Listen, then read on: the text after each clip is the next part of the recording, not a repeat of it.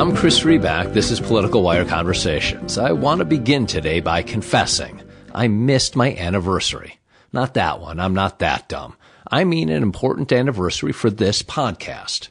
Our previous conversation was number 100. That's a pretty cool milestone, and I'm proud of it. I also want to thank you, the folks who listen, tweet, comment, and subscribe via iTunes. Subscribing really helps. I try to create engaging and thoughtful conversations on politics with people who have ideas. I do these conversations for two simple and slightly selfish reasons to learn and have fun. At any time, but particularly in these recent years, I see an urgent need for thoughtful conversations, a need to fill the gap that's missing from so much of our politics. You might not agree with everyone I talk with. In fact, I know from your comments that you don't. But I hope you find these conversations interesting and useful. I hope they spark something, curiosity, hope, anger, understanding that offers some much needed context or even action. I enjoy these conversations a lot. I hope you do too. My thanks too to my good friend and occasional guest, Taegan Goddard. We've been at this and other projects together for a long time. Here's to many more. Okay, enough of that. Let's move to conversation number 101 because it's a good one. It feels like every day we reach a new point of, well, this has never happened before in American politics. And I'm not just talking about the tweets. Okay, the tweets are something. Incredible, really. We can and will have a conversation on when to ignore and when to react to them. But let's get past the tweet storms for a moment. I'm talking about actual questions about democracy and the Constitution and even America itself. Questions that take more than 140 characters to answer, like this one. Is the president above the law? Uh, okay.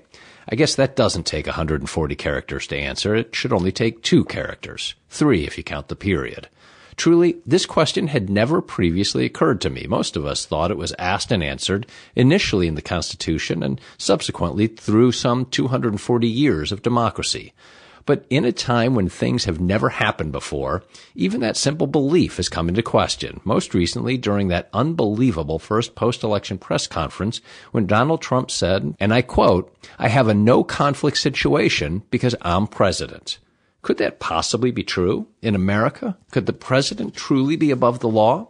Say what you will about the Trump election, and regardless of where you sit, there's plenty to say. If nothing else, he's generated a national discussion on government ethics unlike anything we've seen in decades. Somehow, it seems, we've all been transported back to high school civics class. And if it's a class on government we've been talking about, there's no doubt that one of the lead professors, indeed one of our country's leading experts, is Ambassador Norm Eisen. Ambassador Eisen is a bit like the emoluments clause. Many of us were unaware of him a few months ago, and now we wonder why we haven't been following him for years. Indeed, if you turn on the television or read any of our leading newspapers or, yes, go on Twitter lately, you can't miss Ambassador Eisen or his sometime partner, Richard Painter. Eisen and Painter have become the bipartisan truth squad of government ethics, a human Google search providing not only facts, but also analysis, interpretation, and precedent. Now, as I discussed with Ambassador Eisen, even within the laws and clauses we have, there's plenty of gray area. He gets into that. But if you want to understand what issues President Trump could find himself addressing and what that might mean for our politics, policy, and even democracy, you're really going to like this conversation. Some background. Eisen is a fellow in governance studies at the Brookings Institution. He also served as U.S. ambassador to the Czech Republic. Previously, Eisen worked in the office of the White House counsel under President Obama. He was special assistant to the president and special counsel to the president for ethics and government reform. Importantly, and particularly timely for where we are today, Eisen worked on the Obama Biden transition project in the office of the president elect. In this role, according to his bio, he provided ethics training for the president elect, vice president elect, their spouses, and other senior officials, as well as all members of transition teams. He also trained and vetted cabinet members and other nominees and appointees and assisted with administration's policy development process regarding ethics, transparency, and reform issues, translating campaign promises into action. Sounds pretty relevant, doesn't it? Ambassador Eisen is also co-founder and chair of Citizens for Responsibility and Ethics in Washington. But perhaps his most important title, he's an optimist. this really comes across in what he says and how he says it. We talked about that too. Ambassador Eisen brings energy and humor and personality to an area that cynics may previously have called an oxymoron and even non-cynics may have thought was not particularly urgent. Government ethics. That's all changed, of course. Here's my conversation with Ambassador Eisen. Ambassador Eisen, I don't know who tracks the actual facts on this kind of thing, but it seems to me that you currently have the fastest growing number of Twitter followers of anyone who's not a boy band. I mean, I saw you first on TV a couple of months ago, and I, I you know, I checked you online. I was like, oh, very interesting. Who's who's this gentleman? And I think you were at like a, a few hundred uh, followers. Today you're at twelve and a half thousand. So have I have I uncovered it? Was this your your real goal? You were just you know looking to build the Twitter following, I imagine. well. Uh, I nobody ever minds having a growing Twitter following. Since you ask, um, I when I left uh, Prague and uh, thought I was leaving the eye of the whirlwind, uh, hung up my Twitter uh, thumbs and uh, went off of Twitter and went off of social media. When I was ambassador in Prague, of course, I participated in Twitter and Facebook and everything else. Yeah. And then a couple months ago, uh, with uh, foresight, uh, Brookings, and I'm writing a book, the publisher of my book, prevailed upon me. Uh, gee, Norm, it would be great if you got back on Twitter uh, to ramp up uh, your activity for Brookings and for this book. So uh, I did that only, and I'm glad I did because um, it's enabled me to uh, enabled me to talk to a lot of folks about the Trump conflicts issues. It was well timed, at my uh, 2016 Twitter reentry.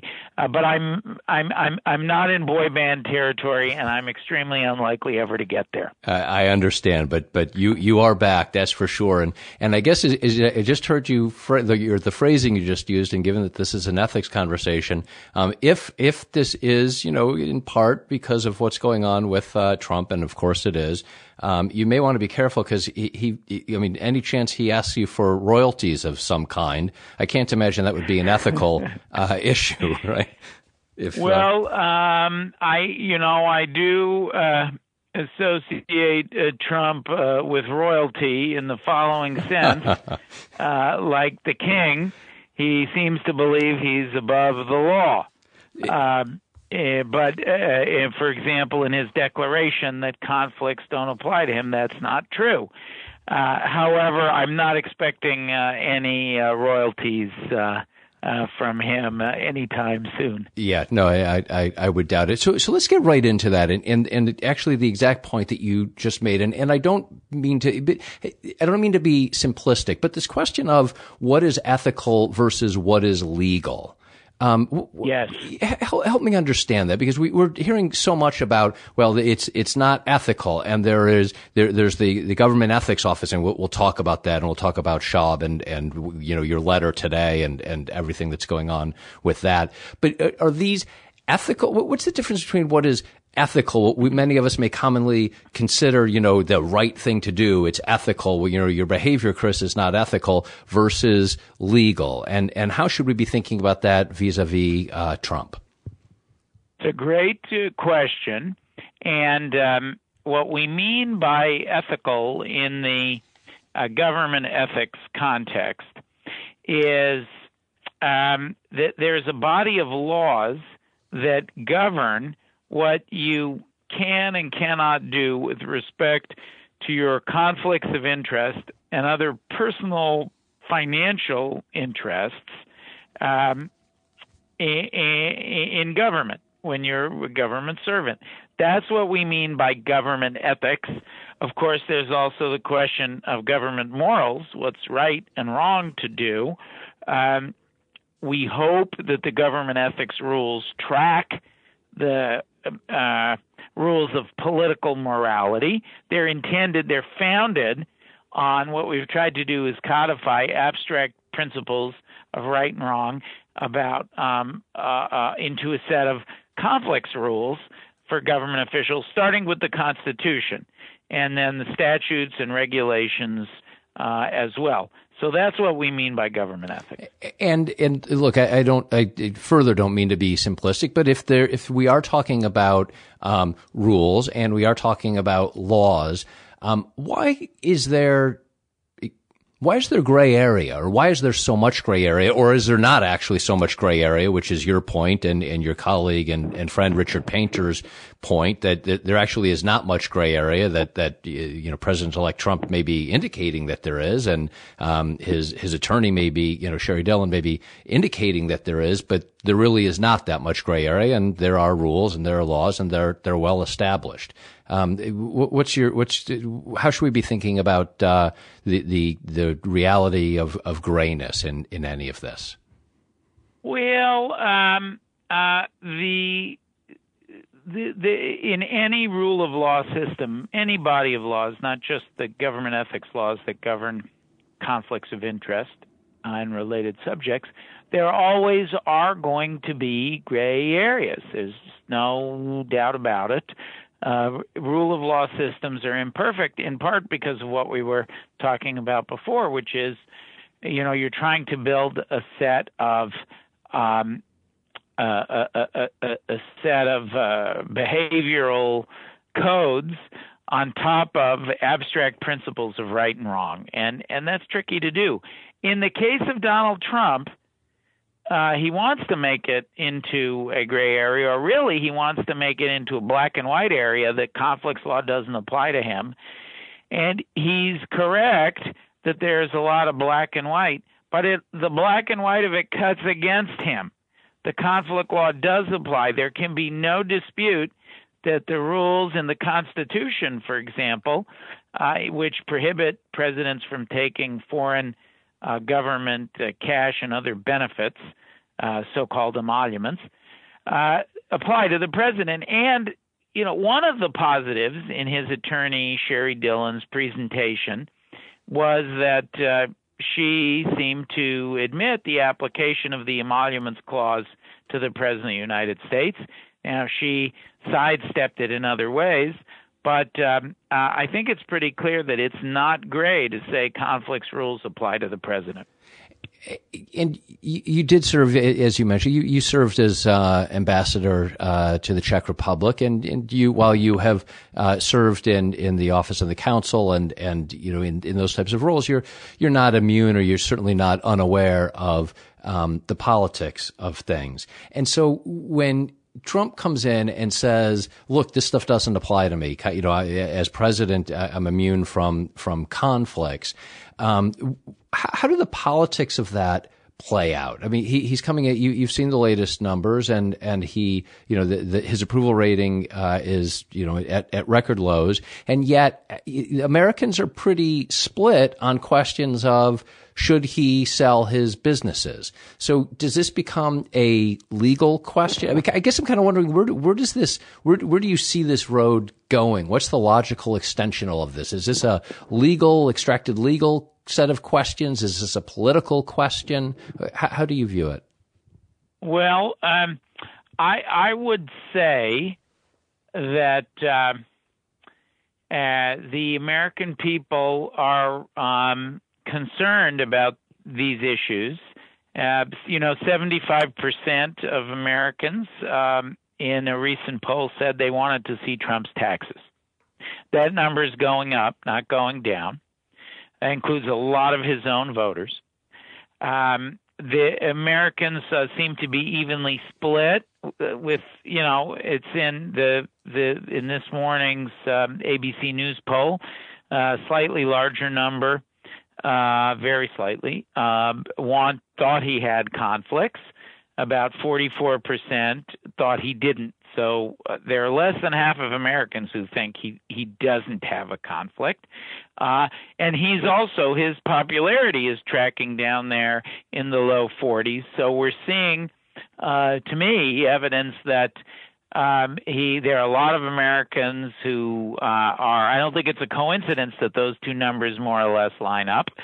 Uh, a lot of Americans who are uh, concerned about the lack of disclosure and the conflicts issues, and we haven't really started yet. Uh, he won't be in violation of the Constitution until he takes his oath on this emoluments problem.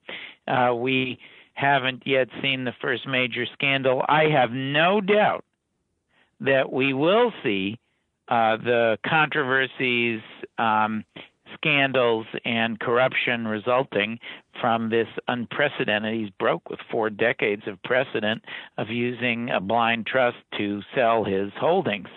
So uh, I think uh, choppy waters ahead, and you're going to see those uh, low approval ratings drop even further. And where do the pressures ultimately come from? Are these external lawsuits? I mean, is this something? Is are these lawsuits that individuals bring? Is this action that Congress would have to bring, and obviously Congress being Republican, but you know they're not they're not united. It, it, where mm-hmm. does the where does the I mean the public polling it, it matters. I mean we we've all heard uh, uh, Trump talk about uh, point to polls, um, you know, for the last year and a half, two years. Um, so I guess that has, but but that's not legal or or punitive in in any way. Um, where does the pressure come from? Will it come from individuals and, and lawsuits? Will it come from Congress? What do you see? Well, I think in the first instance, there are. I don't believe that litigants will simply uh, stand by uh, while uh, Mr. Trump uh, blatantly violates the Constitution. He's failed to break his connections fully to his businesses. He's maintaining an ownership interest. And so when these flows of foreign money, for example, hit his big hotel, uh, near the White House, uh, where he's aggressively selling to uh, foreign uh, government clients, um, he's going to be in violation of the Constitution. And I don't uh, believe that American people or the courts will stand by for that idly. So there'll be litigation, and then uh, you know, and I I doubt it'll be just one case. So we are going to see litigation about the emoluments. That will be number one. Um, uh, and then in terms of the uh, Congress, remember the Senate hangs by a pretty thin thread. Yep. So if just a handful of senators cross over uh, and join the Democrats, uh, let's say you got four or even three Republican senators to cross over.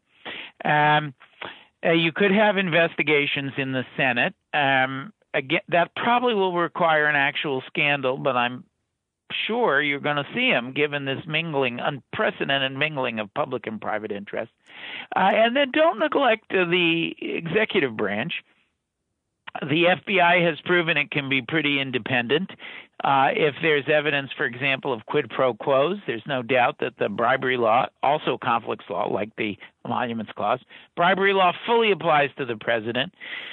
So um, if you see uh, quid pro quos, the FBI will get involved, career public corruption prosecutors, and then finally you have the state AGs who also may have uh, causes of action, and the ultimate court is that of public opinion. When uh, Mr. Trump's uh, popularity rating uh, drops further, uh, I think you're gonna uh, you're going to see an effort to address causes like his conflict. So that's how I see the remedies. I don't know if you saw uh, these quotes, but but referring to uh, a president whose popularity dropped, you know, another president whose popularity dropped a great deal. Obviously, was Richard Nixon, and you may have seen uh, John Dean, the, Nixon's former uh, uh, White House counsel during Watergate, seen his quotes in uh, the Atlantic um, a, a, piece that just came out, and uh, he said one of them. I don't think that Richard Nixon even comes close to the level of corruption we already know about Trump. Indeed, um, he's going to test our democracies. It's never been tested, and he he went on to, to really point that that Trump has more going on than anything we ever learned about Nixon even after Watergate. I, I mean, I heard you already say, in, indeed. My, my question was, you know, do, do, you agree in our comparisons to? I mean, is it even is it is it fair to Nixon to compare him to Trump? I mean, is is this is this exponentially beyond anything we've ever seen? Is that you know putting it into historical context? Well, I I I think it's a little early to. Uh, compare Trump to Nixon, what you had with Nixon was a uh, violations uh, of the Constitution uh, and and other criminal conduct that were uh, widespread uh, in the White House that crept into other federal agencies.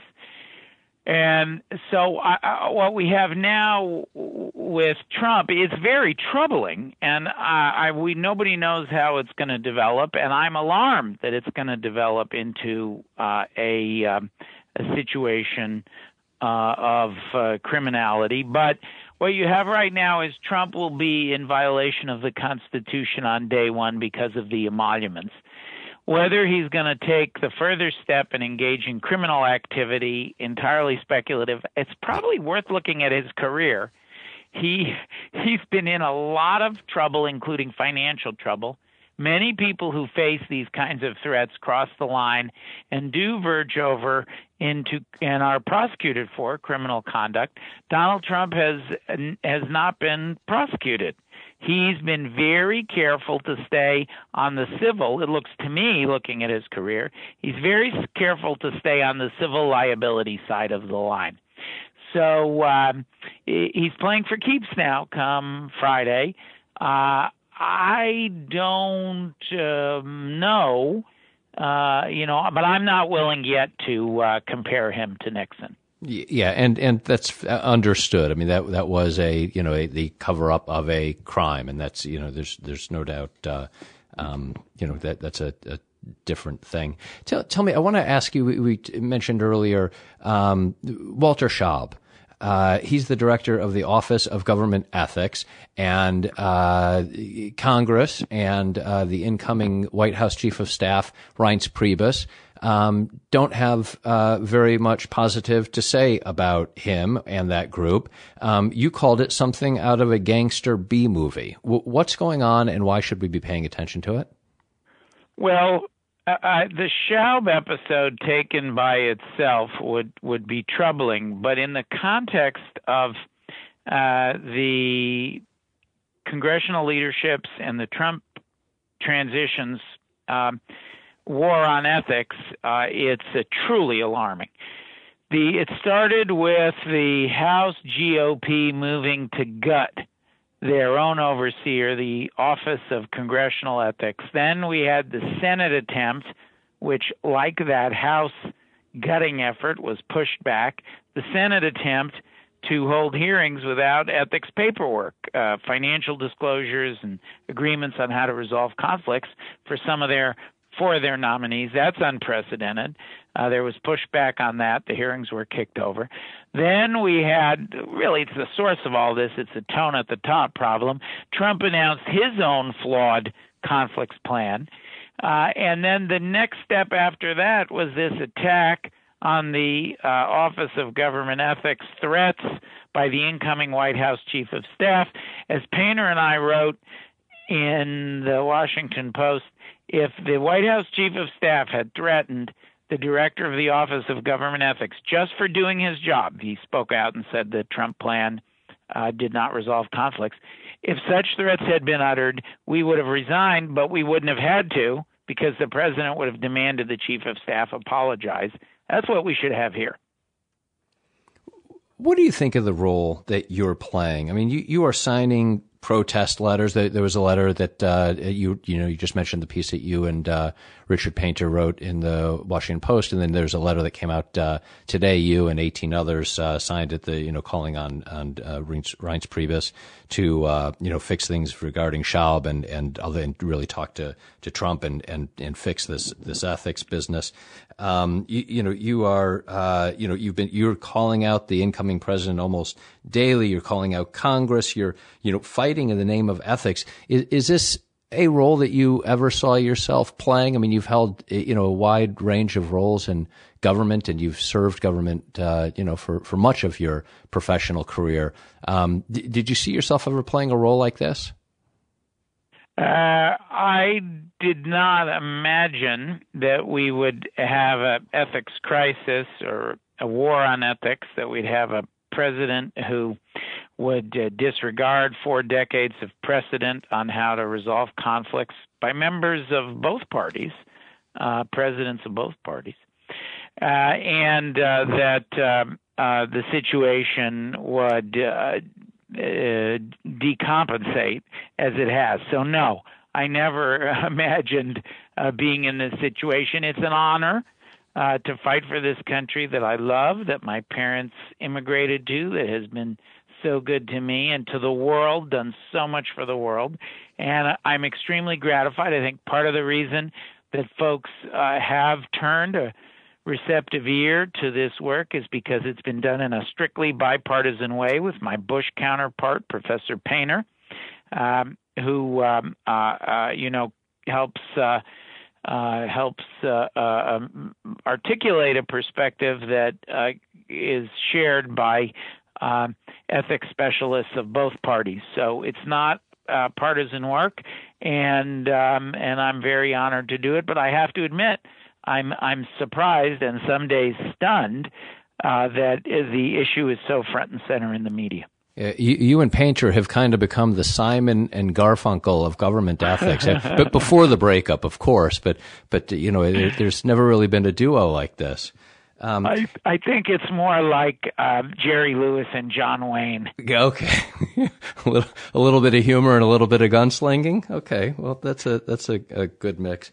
Um, Painter Painter uh, makes me always makes me think of uh, uh, you know he's he's a, a really a, a classic uh, American hero, uh, and uh, uh, you know it's an honor. It's an honor to serve with him. We have different personalities. We have different styles. Painter has a very dry sense of humor. Uh, he's really a very, uh, very funny person, uh, and just a great um, just a great analyst. He's become a close friend, and um, and I learn a lot from him. I mean, he doesn't always see the issues the way I do. I think he tempers. Sometimes I get mad uh, at the assault on ethics, and uh, you know that can lead you to name calling. And I have a bit of a tendency to uh, purple prose anyhow. And and Painter tempers that down, and I think the end results in the writing uh, and the thinking are better for it. So I love working with him. Have you? When, when did you first meet him? Then I mean, I know that you both uh, are part of the Citizens for Responsibility and Ethics in Washington, and I assume that there must have been some crossover when you came in uh, with the Obama administration, and I guess he was with Bush. But is this has this been a deepening of the relationship lately, or have you kind of been have you known each other more, you know, more significantly in the last several years? I, I have read Painter for years, so you do feel like you. Uh, I even read some of his memos that he wrote uh, when he was in the Bush White House. I relied on when I was in the Obama White House, and I remember thinking, "Huh, this is really well done." Uh, but you never, but you hadn't other. met him. We hadn't met, as far as I recall. We got to know each other when I came back from my ambassador job in Prague two and a half years ago, and uh, started um, speaking at conferences. And uh, Painter would often be on the bill. Look, it's not a big presidential law. White House law is not a big field. It's a very small number of people uh, who do it, particularly with the emphasis on ethics. So Painter and I would often be invited uh, to serve on the same panels, and you know, we discovered that we thought the same way. We hit it off. Our political party differences didn't seem to make any uh, be of any moment uh, for the views we took, and we became friends. And then, of course, uh, when the ethics issues were front and center uh, in the election cycle in 2016, uh, we worked together uh, and started writing together. And the rest is history. We've both gone on the board of CREW now. And and just to close out, um, you you clearly come across as a very optimistic person by nature. I may be misinterpreting yes, you am. totally. I, I, don't think that no, I am. I am. Yeah, that, that, that's certainly how you come across. Um, are you optimistic? I mean, you, you really are leading and with Painter and with others leading a, almost a national civics discussion. It's almost like we've all gone back and, and we're taking U.S. history classes again. Um, does this end well? Does this go well? Are you, you know, does your optimism, how does your optimism carry into, uh, where you see us heading? Well, um, the president has a wonderful saying. Uh, it was well known before, and now it's really well known. I, it's embroidered on the rug, sewn into the rug in the Oval Office. Uh, uh, the let's see, I think it's the moral uh, arc of history is long, but it bends towards justice. Uh, I, I, may be paraphrasing slightly. Um, I my optimism comes from my faith in that long-term trajectory. Uh, I it's not a, a, a, groundless faith. It's one uh, that arises from uh, my belief in uh, our Constitution and the values it embodies, in the separation of powers, the rule of law, and the other structures, the Bill of Rights that emanate from the Constitution, uh, in the fundamental decency of the American people, including the American people who voted for Trump. I, I understand the frustration as an anti-corruption campaigner. And after all, he ran on a slogan of "Drain the Swamp." I understand the frustration that led them to vote as they did. Um, so, uh, for all for, for all those reasons and many more, if we had a longer show, uh, I could do a show answering that question alone. Uh, I have a an optimism that is grounded uh, in uh, evidence.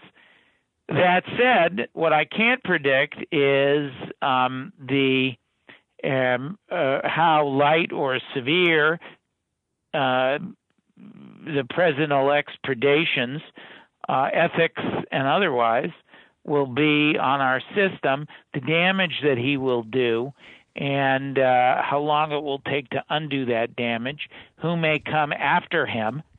Um, th- those kinds of questions are unknowns. I think we'll have a better sense of whether we're going to uh, to put our optimism on high boil or a slow cooker uh, after we've seen him in office for um, you know, for six months or so. Um, having lived through the first hundred days of the Obama administration, it's everything's happening too quickly to really understand. But things get said about six months in, we'll know where we are. Uh, looking at Mr. Trump's career, his history, there's some reason not to think that it will be the worst uh, of worlds. Uh, I'll close with the uh, slogan that I have pinned to the top of my Twitter feed, which is uh, at Norm Eisen for anybody who's interested in uh, joining the uh, joining the parade of followers that you were kind enough to start with. Um, uh, and this this is a shorter uh, Obama, Clinton, and Sanders on Trump. Work together with him when we can, fight when we must. Hope for the best, prepare for the worst, and have faith. And that is the motto that I'm going to be using going forward. Well, I, I, appreciate your faith. I, I appreciate your optimism and uh, you know your, your, service and, and the service that you and, and Painter and, and others are doing right now in terms of uh, really helping drive. I, I, mean, it, there's a there's a conversation on civics that's going on uh, thanks to you and others um, that really hasn't gone on in a number of years, and and uh, you know real questions are being raised, obviously. Um, but you know maybe in the end, and and I you know I'm an optimistic person as well um, I, I, think that the conversation uh, is, it, you know, it's a good thing that we're having it. I, I hope. Um, thank you for your time on this. I look forward to talking to you again. It was a pleasure. Well, that was my conversation with Ambassador Norm Eisen. You see what I mean about the optimist part? And I meant it about this national conversation. I'm an optimist too, and I can't help but feel that creating a national dialogue on all of these issues is part of what will ultimately get us past our hyper partisan era. I really appreciated Ambassador Eisen's insights. So, my great thanks to him for joining and you for listening. I'm Chris Riback. This is Political Wire Conversations.